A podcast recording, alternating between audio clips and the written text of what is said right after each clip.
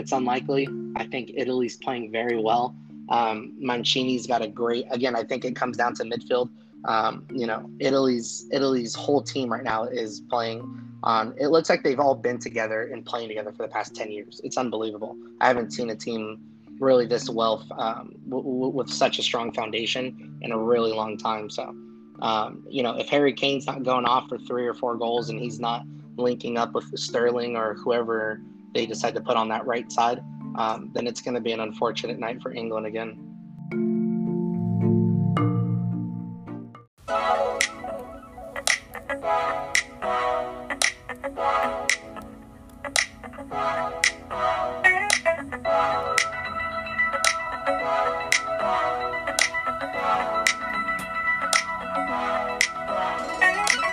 Opulent Inventory, our proud partners here on the show. Now you can finally have the Apple product times the Apple guys. That's right, from AirPods to iPhones to MacBooks to Apple Watches to trade ins and much more. Now you can have the Apple product of your dreams. Promo code podcast gets you 20% off. That's right, 20% off on any Apple item. Visit Opulent Inventory, Nash and Guardy. Those are great guys on all social media platforms and on Instagram. Now, let's head back to the show.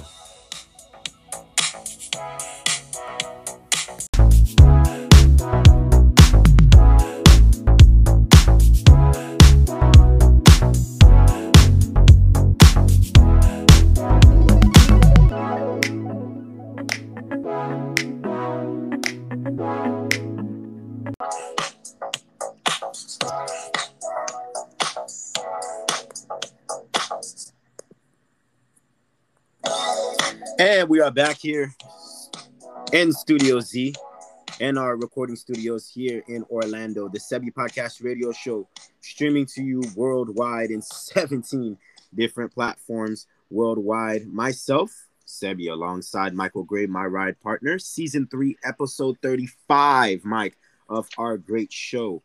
35. Would you believe that, my man?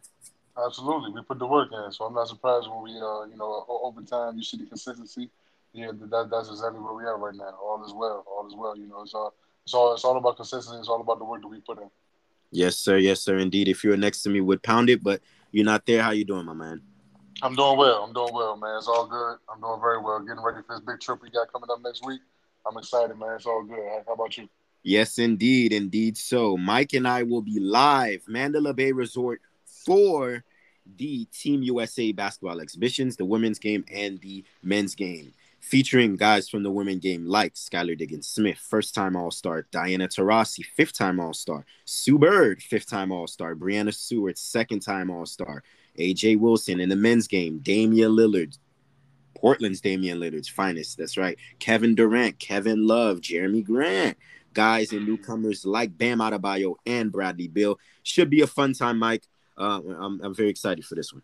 Oh, big time excited, man! Just to see these guys live and see to see the work that the, the work that they put in come come come all together just from the skill set perspective. I'm very excited for, for this, but the entire weekend, the entire tournament, everything. We even got the big three as well starting up this weekend too. So I'm excited for that too. Definitely there for sure. And the WNBA All Star Game, the 14th. Yeah. We can't forget about that there as well. First time in Vegas, Mike. Is that right? Oh yeah, first time on the West Coast. Period. Oh, First yeah. time on the West Coast period. Oh, we're gonna have yeah, yeah. a fun time there for sure. I know when we get back, we're gonna have a lot to talk about that there for, for sure, sure. on the radio. Well, let's start it off, Mike. You know, it, it's the summer, June and July. Well, typically it'd be June. We'd be talking about NBA finals, but due to the pandemic and unforeseen circumstances, they pushed everything back. So we're talking July NBA finals. Let's talk about what happened in the desert game one and game two. The Eastern Conference champion, the Milwaukee Bucks, took them a few years, Mike, to actually crack the door, but they made it. And then, of course, the Western Conference champions, the Phoenix Suns, probably the darling of the season, Mike. They came out of nowhere, a team that they acquired Chris Paul and Jae Crowder. Lots of unexpectations. A lot of teams didn't know what they would become. Nobody would ever thought that we'd have an intriguing NBA finals like this, but this is what we've had through two games, Mike. We know the Suns are up two games to none. Uh, telling story, Mike. The and that's something that we both knew would be coming in. Phoenix backcourt dominant through two games. Milwaukee backcourt of Jrue Holiday and Khris Middleton, not so much. I think that's been the biggest, biggest telling story through two games thus far. Giannis, he's he's surprised me, Mike. I, I don't know what you you've seen, but I, I would have thought we wouldn't see him at least from game two, maybe game three. The guy came game one, limited minutes, 20 points, 17 rebounds, an unreal block. That remind me of the block by LeBron James in game seven of 2016. I mean, Mike, he he he got drafted on the right team. When he's galloping and running up and down the floor like that, like a deer, he, he's really a buck. He, he couldn't have not gone to a he couldn't have gone to a better team. Like he really, really defines the the what the Bucks are. Galloping like a deer on an apparent leg. Mike, I couldn't tell you if the man was injured.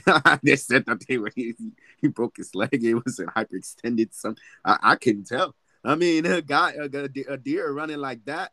Uh, uh, my boy was sitting next to me. He was just like, "Yo, that's a deer on headlights. There, there's no way. Like he is what personified what the Milwaukee Bucks are as a franchise, and he's just a talent to watch. So through two games, Mike, what have you seen? Just some takes that I've seen.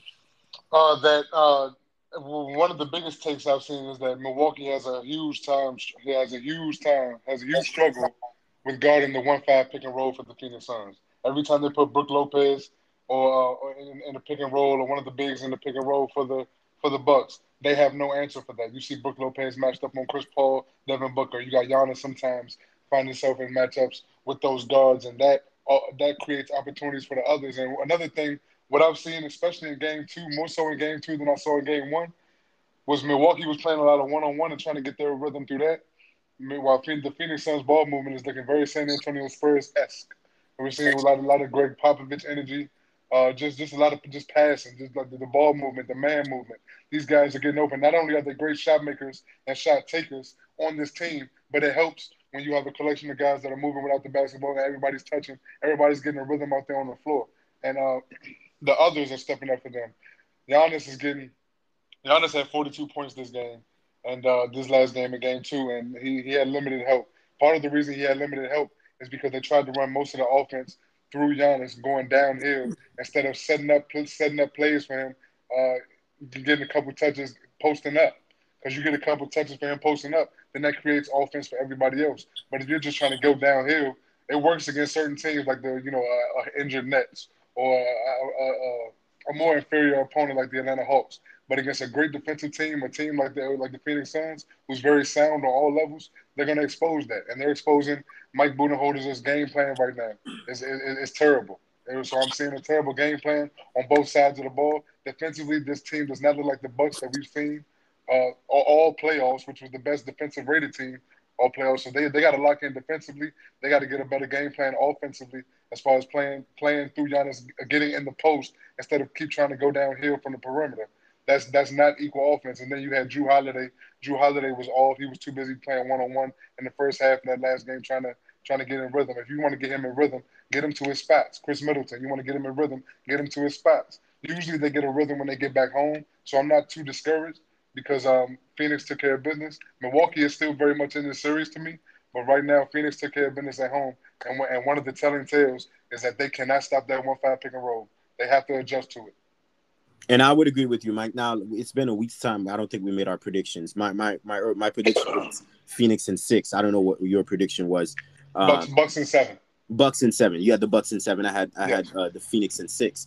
And one of the reasons why is because Budenholzer. You know, I, have been saying I, I, think the coaching edge thing it's gonna catch up to him, and I think this is the series that catches up to him because you talk about that one five pick and roll. I've said this since the Nets series. I said the Nets go so small that even in that series, you saw Kyrie, Bacon, and taking advantage of a guy like Brook Lopez and Bobby Portis on pick and rolls. Kevin Durant doing the same thing. I said, in order for the Bucks to win this title, Giannis is gonna have to play the five because when you do that, you're able to switch everything. You put Tucker mm-hmm. at the mm-hmm. four, you're able to switch everything left and right. So when ma- mismatches create, Giannis with that obviously, you know, two-time defensive player of the year, but that frame, you know, he can cover a lot of ground when you switch things. where if he's helping, if he's on on help side on one end on the floor, he can have the ability to have the lateral quickness to move sideline to sidelines and even come and alter a shot. So I said to myself, right. You know, that's what's gonna take for the Bucks to win the title. But knowing Budenholzer, he's not gonna make adjustments. I mean, he he believes in Brook Lopez and he believes in that and Bobby Portis. And so you're seeing in the series every time, whenever Booker wants to switch, he's gonna get it. Whenever Chris Paul wants to switch, he's gonna get it. Mike, they're literally taking turns back and forth. They, they have uh, uh, there, there's there's few plays. They have Jrue Holiday as the initial defender. Then they come and get uh, the one five pick and roll with the switch on Ayton, or whether it's Saric, or, or or whether it's you know Crowder or whoever it is. They get a big on them, and then they're just taking turns, Mike, back and forth. Now, I would say this: Milwaukee did a much better job game two adjusting to that, but even then, the others started going. They, they started hedging. They started trapping a little bit more. But you know what I'm saying? The, the telling story for me, Mike, is this. Chris Paul, 32 points in game one, right? But he had help. Ayton had his 22 and 19 in game one. Game two, you know, you had Booker go off. Chris Paul had 23. Booker had 31. But you had Mikal Bridges step up and give you 27. The problem is, is that every time in that game two, when Giannis, when he went on that flurry in that third quarter, 20 points in a quarter where he looked nearly unstoppable. You know what I'm saying? And they cut the lead. They started diminishing the lead from 15 to 12 to 6 to 8. Phoenix had answers. You had Jae Crowder who comes off the uh, uh and makes a big shot. Mikal Bridges was unconscious. You have the two cams, right? You have Cam Johnson and Cam Payne off the bench. They're instant offense. So when there's trap and there's helping up top on a key, they're able to make timely shots and open shots. The thing is with Milwaukee is the inconsistency with with with Khris Middleton, who had 29 on a bad shooting night in game one. But you know, it, it's funny to me, Mike, because Jrue Holiday, this is the reason why Milwaukee paid you big bucks. They didn't pay you four years, 160 million dollars just for you to come to the finals and wet the bed, right? They, they, they 10, 10 points and nine rebounds, Mike, is unacceptable. For for a guy like Jrue Holiday, who has the ability to post up both Booker and Chris Paul in the paint and get to the paint and to the rack at any time with the strength, with his ability to finish with either hand, the left hand and the right hand. 10 points is un- unacceptable. 160 million dollars, Mike. That that that to me is is is what's the telling story. And then game two, Khris Middleton from his 29 point performance has 11 points. So the problem here is it's, it's, it's coaching is one thing, but I think it's just a bad matchup for these guys because again, Giannis is gonna have to play the five. That's that's what I see. They're they're eating alive, Mike, Brook and Bobby Portis on the thing. Now, what Milwaukee did in game two, which they didn't stick to it, is hopefully they, they start doing this in game three, Mike. Is what I saw is they started seeing the mismatches and then started using that to their own advantage, right? That big body that Brook Lopez is, you start going in the paint. Tucker started crashing the boards. Giannis starting to have his way. So if they're eating you alive on one end, you got to make them be able to pay you on the other end. Charles Barkley and Shaq says this a lot. They say that you know sometimes when you see a little man on you, you got to be barbecue chicken. If they're gonna eat us alive in today's game where it's all guard heavy and they take advantage of the bigs, you got to be able to punish them on the other end. And so they started doing that in game two. I thought they they they got out of character and they moved away from that later on when when you know Giannis went on that flirt because when Giannis gotten going, everybody was just standing there, right? Yeah. And then you look at the Phoenix Suns, you see ball movement. There was a specific play where each guy touched the ball nine times, Mike. I know the play specifically that I, I think you know what, which I'm talking about. They, mm-hmm. Each player touched the ball nine times. Bridges dumps the ball to Ayton. He hits the layup and the foul. That's the difference between both two. The continuity of the Suns, where it's more ball movement, player movement, like Golden State, like the Spurs, and you see one-on-one action with Jrue Holiday, Middleton on the block, or even Giannis on, on the drive. And so they say role players play better at home. We'll see if there's adjustment that they can make in game three, but I, I just think this is a flat out mismatch for the Milwaukee Bucks. No, and that's what it's looking like. You brought up a great point about about Giannis playing the five because when they did when they put him at the five and they had those shooters and those scorers on the outside, it actually they worked to their advantage. They spread the floor out. They had shooters on the outside. They had more scoring. You have to have scoring against this Phoenix team. Well, right now, uh, one of the biggest keys that I'm seeing is that they don't have enough firepower offensively when they're not hitting their threes to score with this team. This is one of the best three point shooting teams in the league, or has been for the last two years. And they are shooting horrendous from three point range in these first two games. I'm sure that will change in Milwaukee then and then, then that, that could change the dynamic of the series based on how they play. But um, no, it's just it's just um, right right now it, it does look like a bad matchup. It's a terrible game plan, and they're not using they're not utilizing the skill set of the players to their advantage. Well, as far as as far as the matchups are concerned, so now you know it's, it's a great it's a great point about that. Jrue Holiday in the first half it looked like it was too much ISO, too much him trying to get in a rhythm, and that that that that, that came to their advantage, especially when they had the lead for a little bit, and then they actually had a little they, they, they actually had some momentum, and that momentum was lost in that second quarter trying to do too much one on one. So sticking sticking to the game plan, sticking to their guns, uh, continuing to lock down, fight over those screens on the pick and rolls.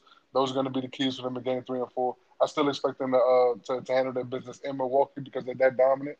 But right now, yeah, the Phoenix definitely took care of business at home. Definitely there for sure. Milwaukee, they are good at home. One of the best home records in the postseason. But little do you know, the Phoenix Suns much like they did in the regular season, Mike, the best road record in the regular season, they are by far the best road team in the playoffs as well. So things and telling stories to watch out for. Adjustments you want to see in game three. I, I do expect the Bucks to bounce back. I wouldn't count them out, Mike. Um, I, I, don't think that, you know, they've been down 0-2 before against the Buck uh, the Nets, and they were able to win that series in seven. So I'm not early to write out the Bucks, but what has to change for this team to get back in this series? More shooting on the court. I definitely think more more perimeter play, like you said. Giannis on the Giannis on the court. Giannis at the five, excuse me.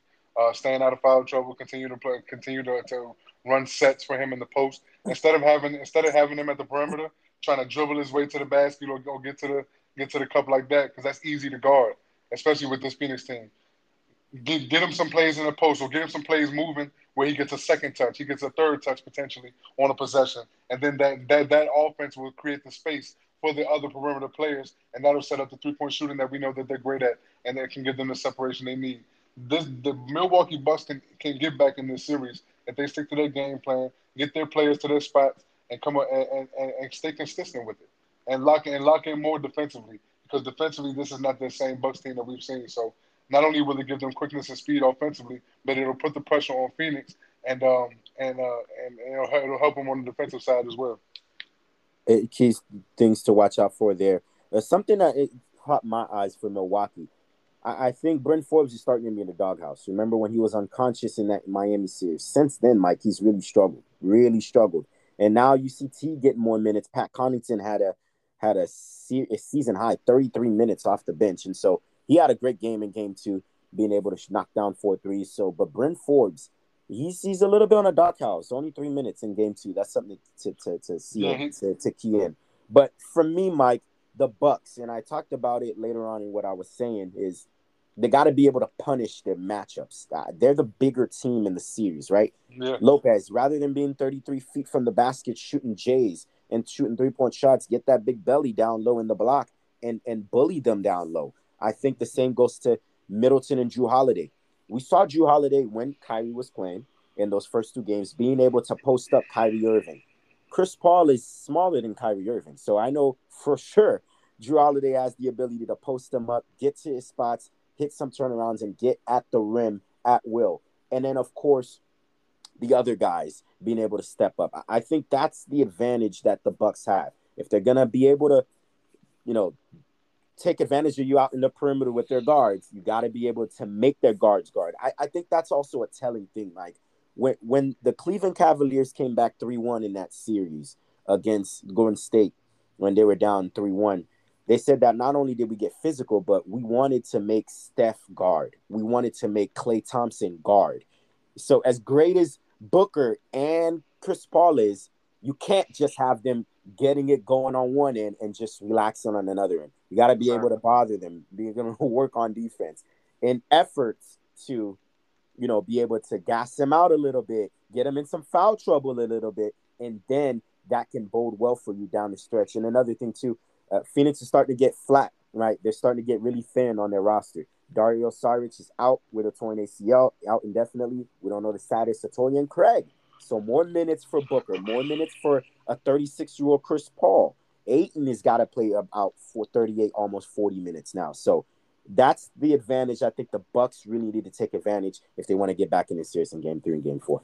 Yeah, no, I see that. I, I definitely see that happening, and um, you know, those are all great points. You know, especially the one you know talking about just forcing Paul Booker and those guys to work on the defensive side because that'll hamper them off. That'll hamper them offensively, and I, I fully expect that to happen. So it's gonna be it's gonna be interesting to see. Game, game three is a must win, obviously, for Milwaukee, but um, you know, I expect them to come out with all the energy in the world.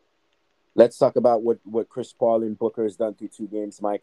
Um, but if you're a voter, you're probably splitting hairs on early finals MVP. DeAndre Ayton is not to be ignored as well with his performance in game one, obviously lackluster and pedestrian being in game two. But uh, from what we've seen so far with, with this Phoenix team, it starts with James Jones and trickles down to Monty Williams. And then, of course, you got an additional coach on the court with Chris Paul. So, uh, to you, what have you seen on their end in terms of the play of Paul and Booker?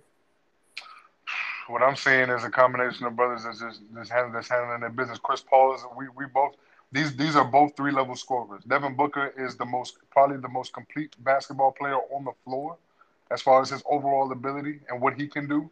But Chris Paul is the is the most savvy is the savvy veteran that still got the mid range, still got to put the threes, and he can still get to the basket at will. He's a pick and roll maestro. Uh, it's just the way what we're seeing is their full their full skill set on display. I mean, the mid range games, the mid range games. Anybody that loves the mid range loves to see the brothers pull up that this is this is the series for you, and this is the, this is a special team to watch. You enjoy watching these two do their thing in the pick and roll, knock down jump shots, now uh, finding uh, finding others. It's just what, what you're seeing is a, is a beautiful combination of a young a, a, young killer and a savvy veteran that's, that's been in the game for a long time. And the combination of that of, of, of those two, of, the combination of having those two on the court at the same time is one of the one of the keys for success for this Phoenix Suns team. You're just seeing them going out there kill kill for kill and uh, straight trade bucket for bucket, trade uh, possession for possession, going out there leading this offense and leading this team on both sides of the ball. So we've seen Devin Booker play defense better in this playoffs than we probably seen in his entire career. Yeah, we knew there's Chris a Paul, commitment on the defensive end in this game in this year. yeah, we knew Chris Paul. Chris Paul was a pit bull. He, he usually takes the challenge on, on defensive side, but Devin Booker, he's never been known to be that have those these, these type of defensive powers, and it's a testament to the culture that they have over there in Phoenix. So just offensively, we know how special they are. They're not shooting as efficiently. Devin Booker isn't isn't really shooting as efficiently this series, but he's knocking down timely shots and he's getting he's getting to the paint at will. And Chris Paul, he's just out there being he's being Chris Paul, man. He's just somebody that we've seen for years and years and years, and he's just finally healthy now, and he finally has the proper help around him to get it done. Yeah, definitely there for sure. We saw in game one, it, it was a blitzkrieg, blitzkrieg, right? They couldn't keep those guys out the paint. I mean, they were living in the paint, mid range and foul line down, living in the paint. They did a much better job in game two, I will admit. They only they took him out of the foul line where Booker makes a living, Mike. He gets about eight to twelve attempts a game. So they kept him out the foul line, only nine attempts. We'll see if they can carry that momentum going into game three. Yeah, we'll definitely, yeah, we'll definitely see, man. Uh, I, I expect them to. I think it's gonna be tough for them for their first road game. This, this game three is going to be the toughest one, but game four is usually the telling game for a team like the Phoenix Suns on the yep. road. They say to game fours are always the telling story of a series, and none bigger mm-hmm. than this series.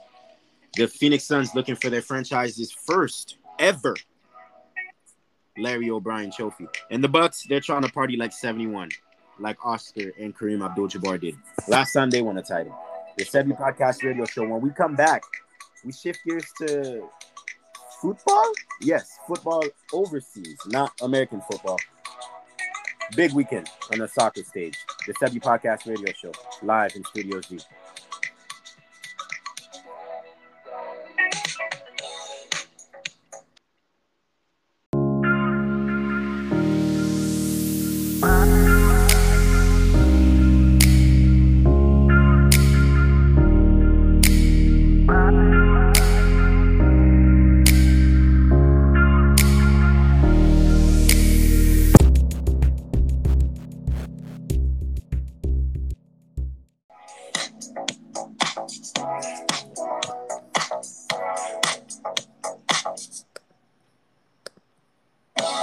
And we are back here on the Sebi Podcast Radio Show. Our second segment today is with us. We've got a special guest, our soccer gurus, with us, coming live from Rancho Cucamonga, California. Tyson Barrios. Tyson is with us tonight. I know you don't hit as hard as Tyson, but uh, it's a pleasure to have you on. You know, you and I mentioned it not too long ago, but um, you had heard me from I think another fellow's podcast or space, I should say, um, through Twitter. But um, you know, I'm young. I'm only 20. I just turned 20 just this past May. Um, I've grown up in Southern California my whole life. Um, you know, being around football, being around soccer, and California is probably one of the best sports or best states for sports in general. So, um, especially right when I got out of high school, I knew that I wanted to get into this kind of stuff. So I'm just at that entry level of, you know, giving my own opinion on, on football and in soccer and pretty much anything else sports. Definitely there for sure. Are, are you getting into this, the sports uh, journalism track or you want to be a broadcaster? What's, what's, what's your inspiration there? It'll, it'll probably be more journalism than anything. You know, if I can, I know for sure this is an industry where connections is everything and experience it goes even further. So um, anything I can do to talk like this or publish anything, get myself out there further and further, um, you know, I'll do it. So, um, you know, I'll probably, you know, stick with the journalism side, um, see how far that takes, and, you know, we'll go from there. Definitely there for sure. Go ahead, Mike. Yeah, yeah, yeah, Tyson, talk to me about just soccer in general because I played a little soccer when I was younger. It was a lot of running. You know, it was a lot of running. Just talk, talk, talk to people. Talk to people about how how in shape you have to be to play soccer, whether you're playing defense or you're out there in the midfield, running the whole field. Like how how how in shape do these brothers have to be to really it's, to really you know play at the high level? It's you know even beyond the high level. If even if you um, just watch high school soccer or um, club soccer at really any level, um, you know there's there's just an unbelievable amount of cardio and conditioning that goes into this sport. Um, and I think a lot of people don't realize that. I think a lot of people know that it involves a ball and two goals and it's a team sport. And you don't realize how well you have to be in shape to keep moving, to consist, uh, consistently be on and off the ball. So, especially when you get to the professional level, it's it's unseen, it's unheard of, it's unmatched. There's there's not a lot of other sports that can really compete with the um, the level of conditioning you have to have with this with with soccer. Okay. Definitely, definitely there for sure. And from speaking from that, it's a big weekend. Arguably the soccer's biggest weekends until what Qatar 2022 for the World Cup. Right. Uh, so we'll start off with the Saturday night matchup. I think the world's been waiting for this. Messi and Neymar. We know Messi regarded as arguably one of the greatest players of of all time. We didn't get to see Maradona or Pele play, but you know he's in that conversation. But the only thing he's missing on that resume is a World Cup and even a senior tournament title for his country in Argentina. And then Neymar's looking for the same thing. So we finally have Brazil and Argentina in the final. Thus far through the Copa, what have you seen thus far, and what's your take on on that intriguing matchup?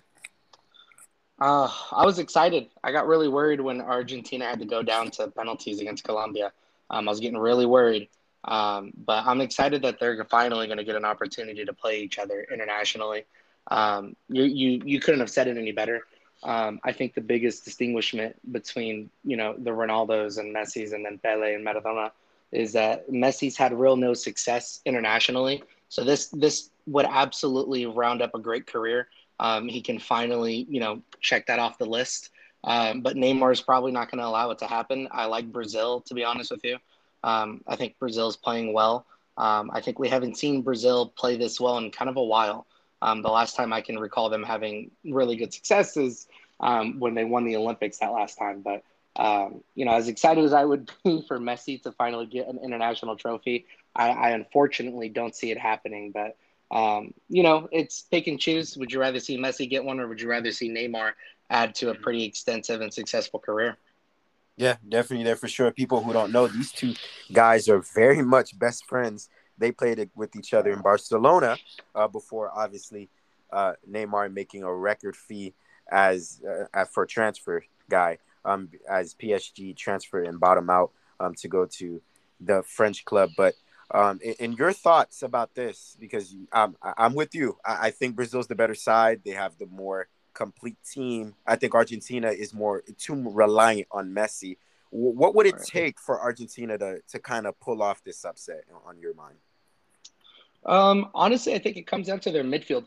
I, you don't see a very consistent lineup with Argentina. They try a lot of things. They like to have more of a defensive mindset in the midfield so that their wing backs can push up. And then it kind of forces Messi to sit inside and he's away from his natural position. So I think if they can find a good balance between who they start in the midfield, um, whether it's Paredes, whether they push, sometimes they even drop in Di Maria in the middle, or they'll put, um, I can't think of his name right now. They'll drop Lautaro Martinez into that position sometimes. But, you, you know, Argentina does this thing where they like to put some of their best players out of their natural position. So if they can get a very solid midfield and allow their their fullbacks to step up to a comfortable position and still allow some of their playmakers to roam the field in comfort, then they could possibly put three or four on Brazil. Um, I just don't see them doing that. They they've struggled with that the entire tournament. Um, there's a very weird rotation up top. Um, Lautaro Martinez is playing in a weird position right now where, where he's dropping down and he's having to get back up and look out wide. Um, Aguero's not not necessarily helping that case either. So it, it, comes down to their midfield. You know, if they don't have a strong, solid midfield three or four, um, they're not going to have any success whatsoever. Agreed there for sure. Go ahead, Mike. Nice, Tyson. Talk to me about this Italy versus England uh, matchup that's coming up on Sunday. Uh, Harry Harry Kane, you know the, the leader for um, leader for England, talk, talks about this being the biggest games of those their careers and stuff like that. How important is this game for them, and where, what do you see in this matchup? Um, you know, it's difficult. I've got a good, I've got probably one of my best friends who's out in England right now. Um, mm-hmm. he's playing, he's trying to get, you know, his professional career going and whatnot. And he, uh, him and I are constantly arguing about this, but um, you know, I like Italy more than anything. Um, as for as for your original question, you know, Harry Kane mentioning it's probably the biggest game of his career. I, I don't doubt that one bit. Um, England's had a very unfortunate run where they've had all the talent in the world and just not the right amount of luck.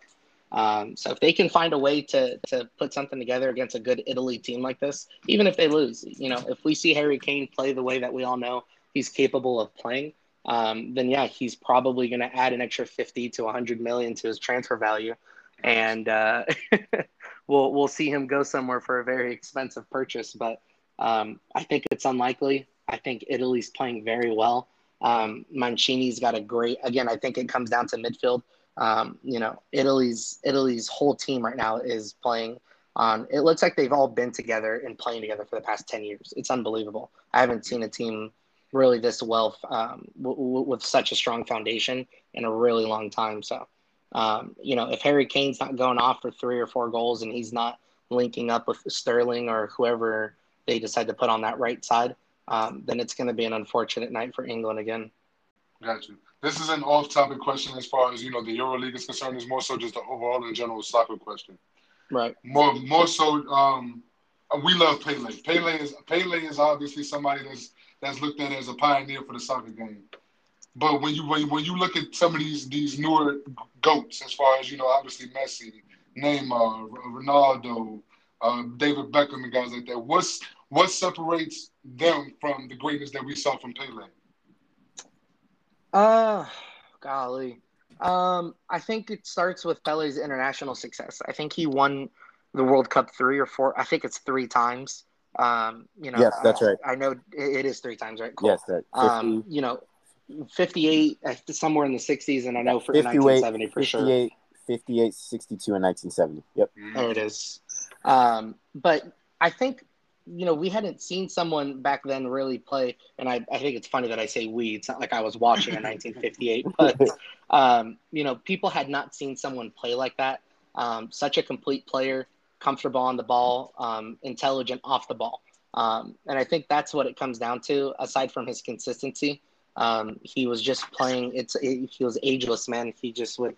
He played wonderfully. He he was a absolute um, trailblazer for the game, and I think a lot of people try to emulate him, but don't have the same success. So for Messi and Ronaldo to kind of start putting themselves in that um, into that equation, it's really coming just from their you know domestic success. Um, so I don't doubt if Pele had played, you know, maybe in this day and age, he'd still be just as successful. Um, but for us to kind of compare Ronaldo and Messi to Pele, it's very difficult to do. Um, and I think it's unfortunate that we have to look at Pele's international success as the only difference maker. And, and to, to piggyback on that, Mike, it's different eras too. I mean, Pele was playing Right. against you know guys from that where we play around in the backyard or, or from school. You know what I'm saying? So Absolutely. Right. whereas you know Ronaldo and Messi and even the original Ronaldo, Brazil Ronaldo, they were playing against some of the top.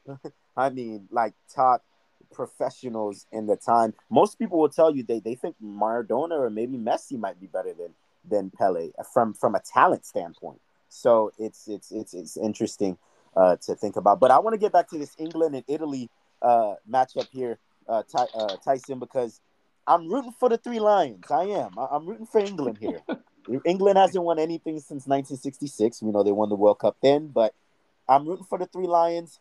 I, but like you mentioned, the the thing for Southgate is going to be who's going to play that right side. Is it going to be Jadon Yeah. Sancho, who's I think is going to be a fantastic guy. You, I mean, we've got some youngsters that's coming up. That's going to be the future of soccer. Mbappe and and Erling Haaland to this guy Right. Jadon Sancho. I mean, we, the soccer game is in great hands. So, is it going to be him? Is it going to be Grealish? Is it who, who's going to play that right side for England to pair up with Kane and Sterling up top? Because I think Sterling's had a great uh, tournament thus far. But to me, it, it- the Italians are really hard to break down. I, I, they're just excellent defensively. Right. So I'm rooting for England, but I, I- I think it's going to be a tough one.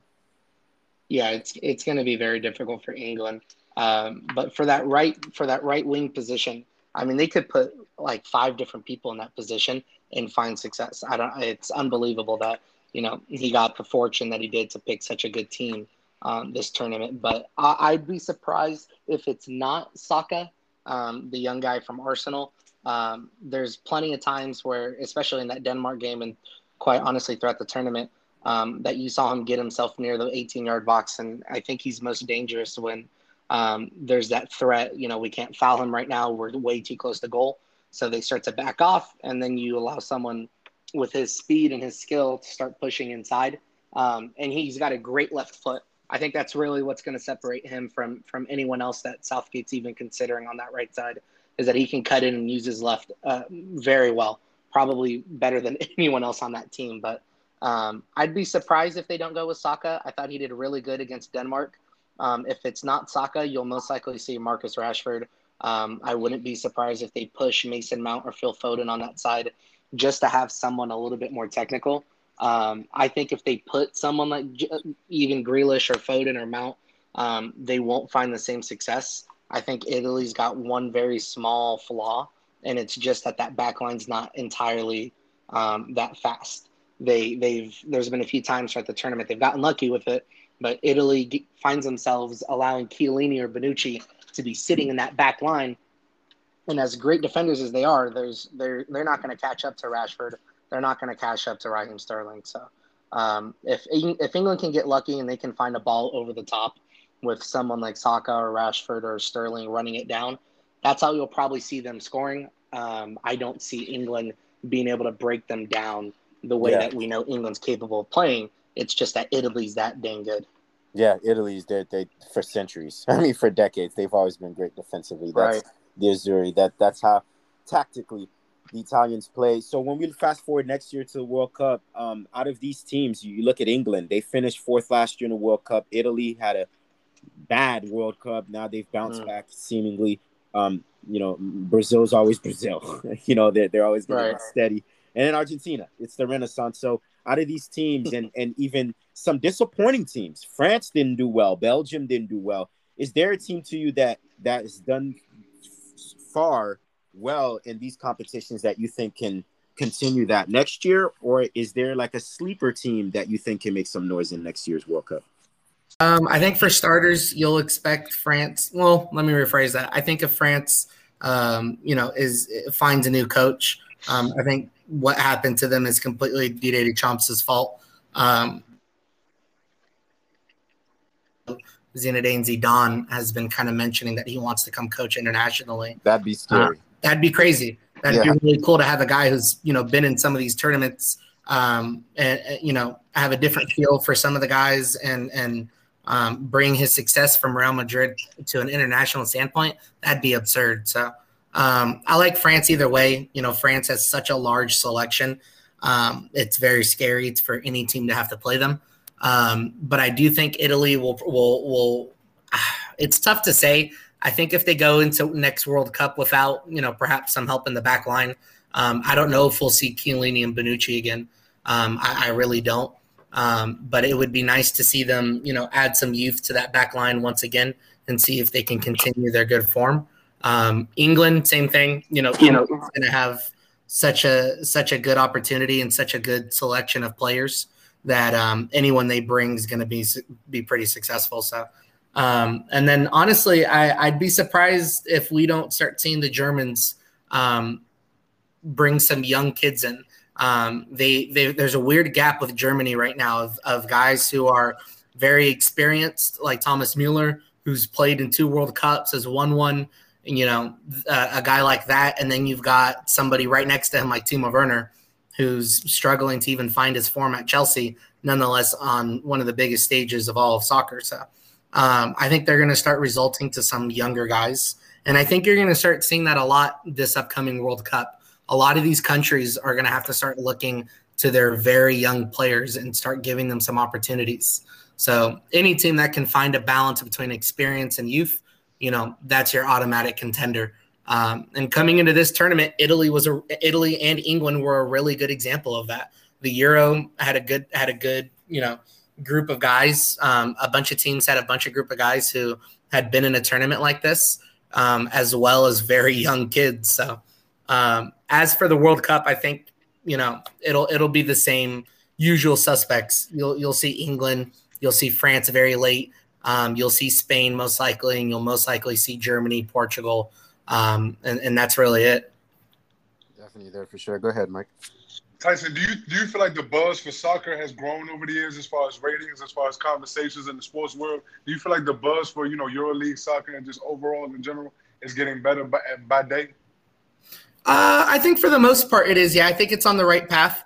Um, I know growing up in the United States, it's a little bit different. Um, people kind of look at soccer and they just kind of quickly brush by it. Um, but statistically speaking, there's no other um, there's no other sport that attracts this many viewers. Um, you could look at the World Cup viewings from 2018 and compare them to any Super Bowl you want or any NBA Finals that you want, and it's not even close. So um, I think it's going in the right direction especially in terms of what the United States is doing. Um, but in the sports world in general, um, I think it holds a very high status. I just think it's difficult to find people who understand it to a certain level to where people find it entertaining to see someone analyze the sport. Definitely, okay. sure. Uh, let's keep it here. Um, last question here. Um, the, the states, the USA, Team America. We've got a new Captain America. That's Christian Pulisic, the young man for Chelsea. He's supposed to lead the line uh, with some young guys like Weston McKennie and, and a few Tim Ream and some others. So they didn't qualify for the last World Cup. They dominated against Mexico. We know Mexico is a powerhouse, especially in this region. Um, they're going to be obviously a force to reckon with in next year's World Cup, um, getting out in the group stages and stuff. So uh, what America, I, I, think USA starting to get that soccer academy now. They've got some young guys that are playing in big leagues in Europe. So, um, where, where, where are we at uh, from as in terms of a soccer country globally, and and what's what is it going to take for us to get into qualifiers and to qualify for the World Cup? Um, you know, the United States is again on the right path. I think they're just missing a few pieces. Um, having somebody like Christian Pulisic is going to help a lot. Um, but again, there's a very good group of guys. They're very young. Um, they've got a lot of time ahead of them. Um, I think the United States is starting to find, and and I know this locally too. The MLS has done a really good job um, trying to get some development and some some younger kids into their league by opening some of these developmental academies, and I think that's huge because if you look at Europe, when somebody wants to play soccer, there's no going to school. There's no other job. It is soccer, you know, 24 seven. So obviously, you know, for us to do that just for a sport in this country, um, I don't think you'll ever see it. But some of these developmental academies are producing some very good kids. And even though the MLS doesn't really have the same competition that you see in the Premier League or anything like that, um, it's just giving some of these kids a higher platform to perform and get some better um, some better help. So I think we're going in the right direction, and I think you'll see the United States to start have a little bit of more success. Um, I'm not fond of the coach. That's just me personally. I, a new coach would be somewhat helpful.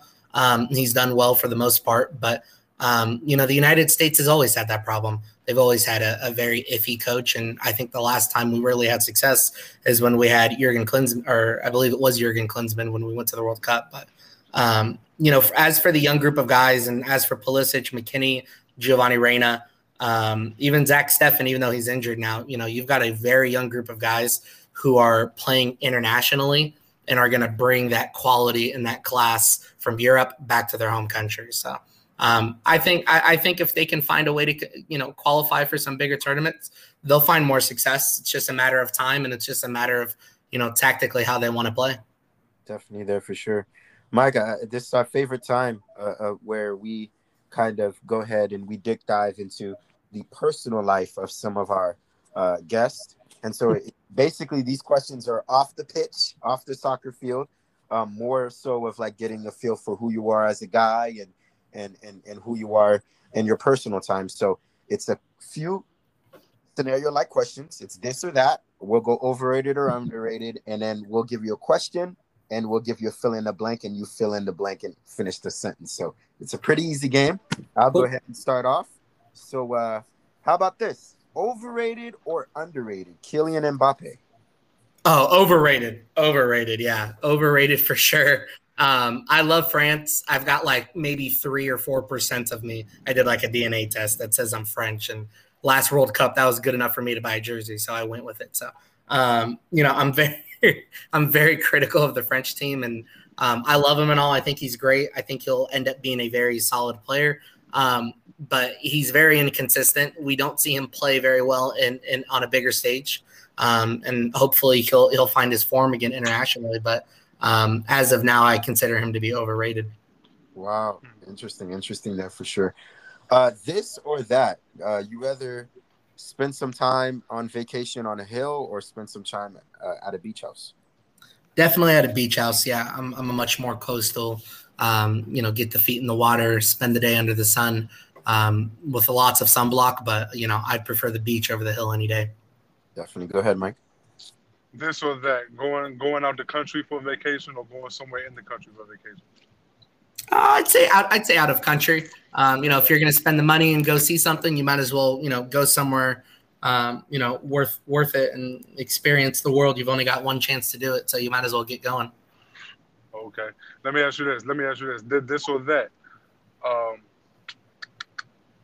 uh, foreign cars or foreign trucks? Foreign cars. I've you know I've never been a truck guy, but um, you know I'm I'm a big car guy. You know I, I love even American cars, but you know, some of those Audis, man, they're tempting. They're beautiful cars. Uh, no, yeah, for sure. They're different. They're different. They're different there for sure. Uh, here's another one here for you, my man. Um, would would you rather would you rather sit at a table and have a conversation with David Beckham, or would you sit down and have a conversation with Zinedine Zidane? Ooh, I'd probably pick. I'd probably pick David Beckham. Um, you know, I've actually met him when I was really young. Um, he was he was local too. He was somewhere in the Inland Empire in, in uh, Southern California. Um, I was at a soccer tournament, and um, I remember running into him, and uh, I saw him over the the span of like three days, and it was awesome. So obviously, his security doesn't allow anyone to just sit and talk, but um, you know, he was watching his kid play. His kid's a great player. Um, again, I don't know what he was doing in Southern California, but um, it was cool to see him. I think I'd rather talk to a Manchester United legend than anyone else. Well, they said bend it like Beckham, Mike. Nobody right. bend it better than that. I, I, I, hear that. Would you would you rather go? Would you rather play soccer against Lionel Messi or Freddie Adu? Ooh, I'll I'll probably just take the the the easier one here and just say Messi because it's Messi. I, have got no problem being embarrassed by him, or you know, if I'm playing against, especially if I'm playing against them, you know, I'll get a good look at him and get to be around a little bit more. So, um, you know, I'll take Messi for sure. Um, again, as much as as much as that missing international trophy hurts, you know, he'll he'll go down as one of the best of all time, if not the best. So, I'll I'll take someone of his caliber. This this or that harder to guard as a player, Lionel Messi or Cristiano Ronaldo? Oh man. Wow. Uh, I'll, I'll, take Ronaldo for now. Um, physicality and speed to me um, is a little bit more intimidating and a little bit more frustrating to have to um, defend, um, especially when you have the mindset of a defender. When someone's just a lot more physical than you and a lot stronger and a lot faster, it hurts a little bit more than the 10 seconds when the ball goes between your legs and you look silly. Um, so I'll say Ronaldo for sure. Definitely, definitely, that for sure. Uh, this is more one of those fill in the blank. So mm. if I can go anywhere in the world and visit any country, that country blank. I'd, I'd have to say Italy. You know, looks great. I'd love to go there. Um, you know, my I, I've had a lot of family go there, and they've all said it's fantastic. So I'd take Italy any day. And you know, while I'm out there, I'll probably stop and watch a game, to make it even worth more. So we'll we'll pick Italy for sure. Yeah, that's a good one. Go ahead, Mike. I'm sure both of you brothers can can can, can appreciate this question. If you had to pick one one one country or one spot to uh, to to go to where they had the most beautiful women, that city or spot would be. Oh man. um, yeah. Uh, you want me to answer this, big big, big fella? Either one, either one, either one of you fellas. But preferably, oh, oh, man. start I, over, I, you know, I, either one. I'm conflicted, man. It, it's it's between Brazil and Colombia. Uh, ah, I hear Brazil a hmm. lot. Yeah, I, I don't disagree with that whatsoever. But I'm not a, I'm not afraid of you know maybe going to Portugal or maybe Spain and seeing what they have up there as well. Spain don't sound bad at all. Yeah, man. yeah, definitely there. All right, yeah. Yeah, well, it's been a pleasure, my man. Um, it, it, it's it's it's uh one of these things where you know we would love to have you back as as a guest. Um, we'll see how the results happen this Sunday, um, and continue it on forward. Sounds good. Yeah, I appreciate it. It's been awesome. Anytime, man. I'll, I'll be around. No, no, uh, appreciate you, Tyson, man. It's always good to break down the science and the wisdom of another, of another sport. So I appreciate you, man. Anytime, man. I appreciate it as well. Hey everyone, we're excited just as much as you guys tonight if you enjoyed this show, and frankly, even some of our other episodes as well.